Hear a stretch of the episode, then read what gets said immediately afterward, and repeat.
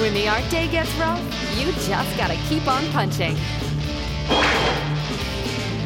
And here's your Thunder Punch Daily with Jersey Drozd. You know, comics are a funny medium uh, for a lot of reasons, but let's let's focus on just one today, shall we? Um, it's made of images. It's made of graphical elements, hence the term graphic novels, which gives some people pause, but it's fine. I'm, I'm done fighting that one. Um, but it's graphical. It's it's image based. It's um, even even the text in comics has an image. It fun- they function like images as well as like traditional text, right? Um, shape, size, line, and color figure into the way you use text in comics. So, bearing that in mind, you would think that your job is to create as pleasing of an image as possible or as communicative of an image as possible. And that means that you have to make a good-looking image.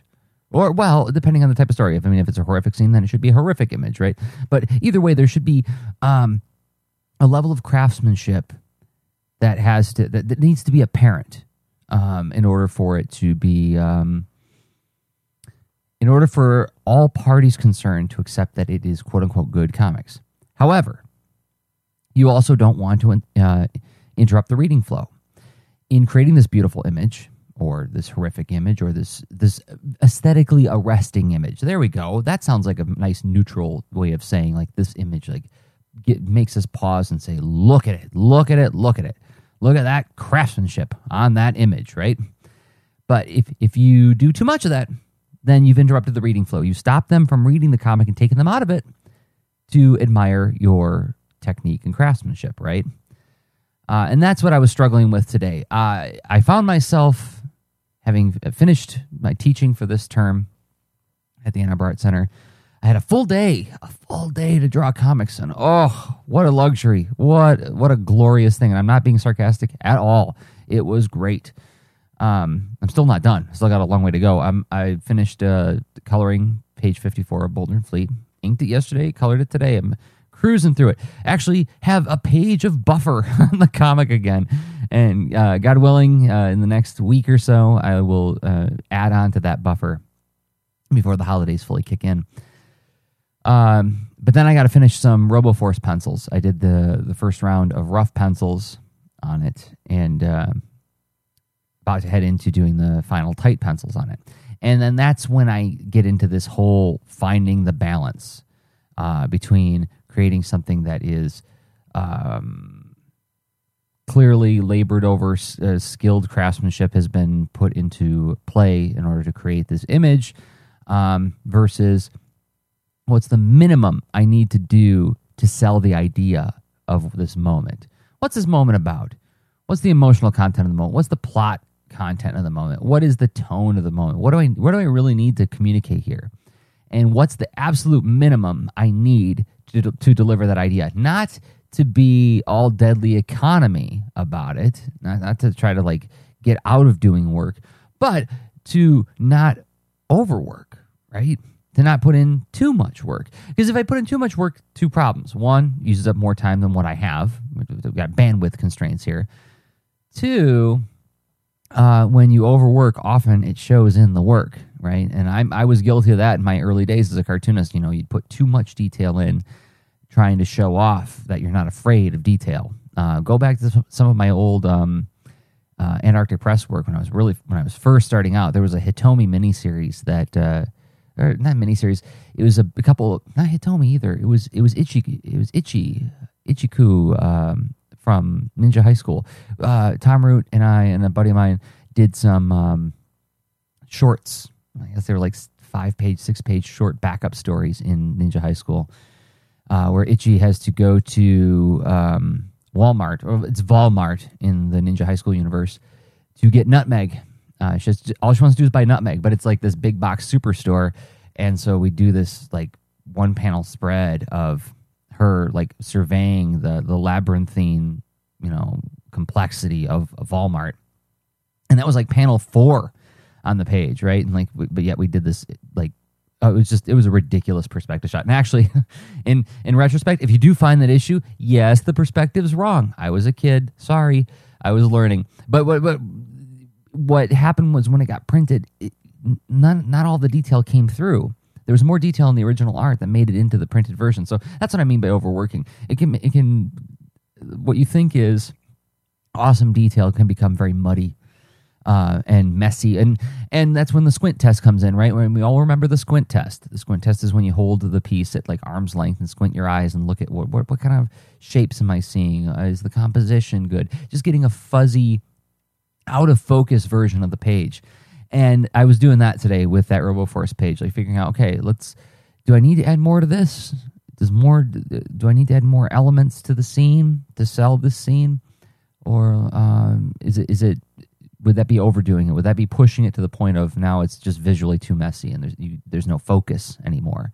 So I was holding, you know, the tablet at arm's length and squinting my eyes at it. And it's tough. It's tough when you're, um, when you're digitally penciling, for all its advantages. Uh, it's easy to forget to do that. So like what I'll often do is I hook up my Surface to uh, an external monitor, and you can just make a new window of the document you're working on. And uh, I keep that, like on the external monitor, I keep the pencil page zoomed out. So um, it, it's like almost a little bit under actual size of what it would be if it was printed in a book or view, viewed on a computer screen, since it is going to be a webcomic. Uh, just, just so I have like a quick reference look at, is this too dense? Is this too muddy? Or does it need more? Is it too vacant? Is it too empty? Right? Is there too much negative space? Right? Um, but yeah, that's that's the balance. I'm. I mean, I think a lot of us are always fighting when we're making our comics. Is that we all joke wryly about how um, you know, people read a graphic novel that took some. It took a cartoonist two years to make this graphic novel. It takes somebody like an afternoon to read it. Or less, right? Like an hour to read the graphic novel. Uh, it's two years of somebody's life that you just plowed through. But at the same time, that's kind of what we want. We want the reader to get lost in the book and get so immersed in it that they don't even think about how fast they're reading it. Um, maybe upon second or third reading, you can go back and do that, like sort of drinking in all the lush imagery of the comic. Uh, but... You know, we most of us, not all of us, but most of us make the story uh, to engage and enthrall a reader. And so uh, finding out how to do that with just enough imagery, effective imagery, not, you know, overwhelming imagery, uh, unless the point is to overwhelm. There's always a condition with this stuff. So, uh, yeah, the only other thing that I, I had on my list today is yesterday, after I recorded uh, Thunder Punch Daily two hundred, uh, in preparation for my teen manga studio class, I put together a template for them. Uh, now, I'm sure some of you have seen this before. It is a uh, it's a mini comic template where you take a sheet of eight and a half by eleven paper, letter sized paper in the United States. I don't know what it's called uh, overseas. It's is it A four? Is it uh, B four? Um. I really should learn those those different sizes. I'm making a note to myself to learn those different sizes and, and what the comparisons are, because uh, I know there's approximately three centimeters in an inch. How come I don't know the com- the the differences in different paper sizes? Anyway, it's an eight and a half by eleven sheet of paper folded into eight segments. Right, so you fold it in half and half and half, three half folds, and then you get like uh, an eight, what like a, a table with eight cells basically folded into your paper. Uh, when it's all folded down, it's roughly half the size of a traditional mini comic. And so then you unfold it, you fold it in half, uh, what they call hamburger style, which is to say, hold it portrait, hold it portrait orientation, fold it in half, uh, you know, top to bottom, and then you cut uh, to the you cut from the fold midway into the piece of paper, fold it hot dog style, which is to say, turn the um, the paper. Uh, landscape orientation, fold in half, and you get like this open diamond in the middle. You push that diamond together, and then it folds together into a book. I'll find a link in the show notes to that format of mini comic. So I made a manga studio template where, uh, you know, it's it's just a page divided up that way. It's a it's a letter size page divided up into those eight segments. Gave it to my students and said, all right, let's see if we can do a seven page mini comic with a cover in an hour and a half. Can we do it? And a couple of the kids finished it. They finished it and they printed it out. We cut the little cut in it and then folded it up, and boom, they had books as they were leaving class that day. And, you know, even the kids were saying, like, look, this isn't like finished, finished. Like, it needs editing. I'm like, yeah, it does, but it's pretty cool that you got like to the point where it was a printable item within an hour and a half. That's immense uh, evidence that you can, you know, deliver on on a product. Uh, so it got me thinking, like, well, I got this template. Uh, I wonder if I should do like a. I've got Tiny Expo coming up in a couple weeks, well, about a month. Like, could I like sit down like on a weekend and do like a seven-page little Boulder and Fleet thing? Like, this is a giveaway, right? So it'd take like fifteen cents to print uh, at some place like Kinko's or some copy shop or whatever. Um, I wonder what I, I wonder what I could do with that. Um, so it's on my it's it's on my radar. I don't know if I'm going to do it. If I do wind up doing it, I will let you guys know, and I will share it on the Boulder and Fleet Patreon, which is at patreon.com slash Jersey, where I have been posting a whole bunch of in-process material, like here's some pencils, here's some pencils and thumbnails. So you can see sort of like, and it's it's all, this is the stuff that's behind the Patreon wall. Um, you actually have to, you know, uh, become a subscriber in order to get to that stuff. But if you're interested in process stuff, uh, I've been posting it there at patreon.com slash Jersey.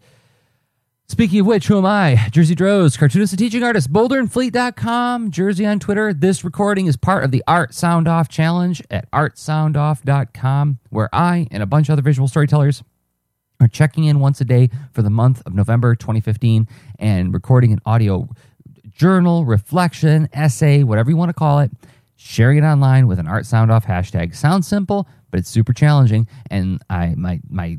congratulations and thanks to all of the participants who have been playing along with me and Rob this month. I mean, I know it's not easy, uh, and it's super cool that you guys are sticking sticking with it the way you are. And if you want to listen to all these different entries, you can go to twitter.com slash artsoundoff. That's retweeting all the different posts uh, that are being recorded in a variety of ways and shared on a variety of sites. Okay, I'll be back tomorrow with another Thunder Punch Daily. Until then, remember everybody. In today's story, I sure was busy. Boy, did that hurt. Ramming things may look like fun, but it really isn't. Trying to use your head the way I do is not only dangerous, it's dumb. I mean, you could get hurt badly. So listen to Rammy, play safely, and when you use your head, use it the way it was meant to be used, to think. Until later, so long.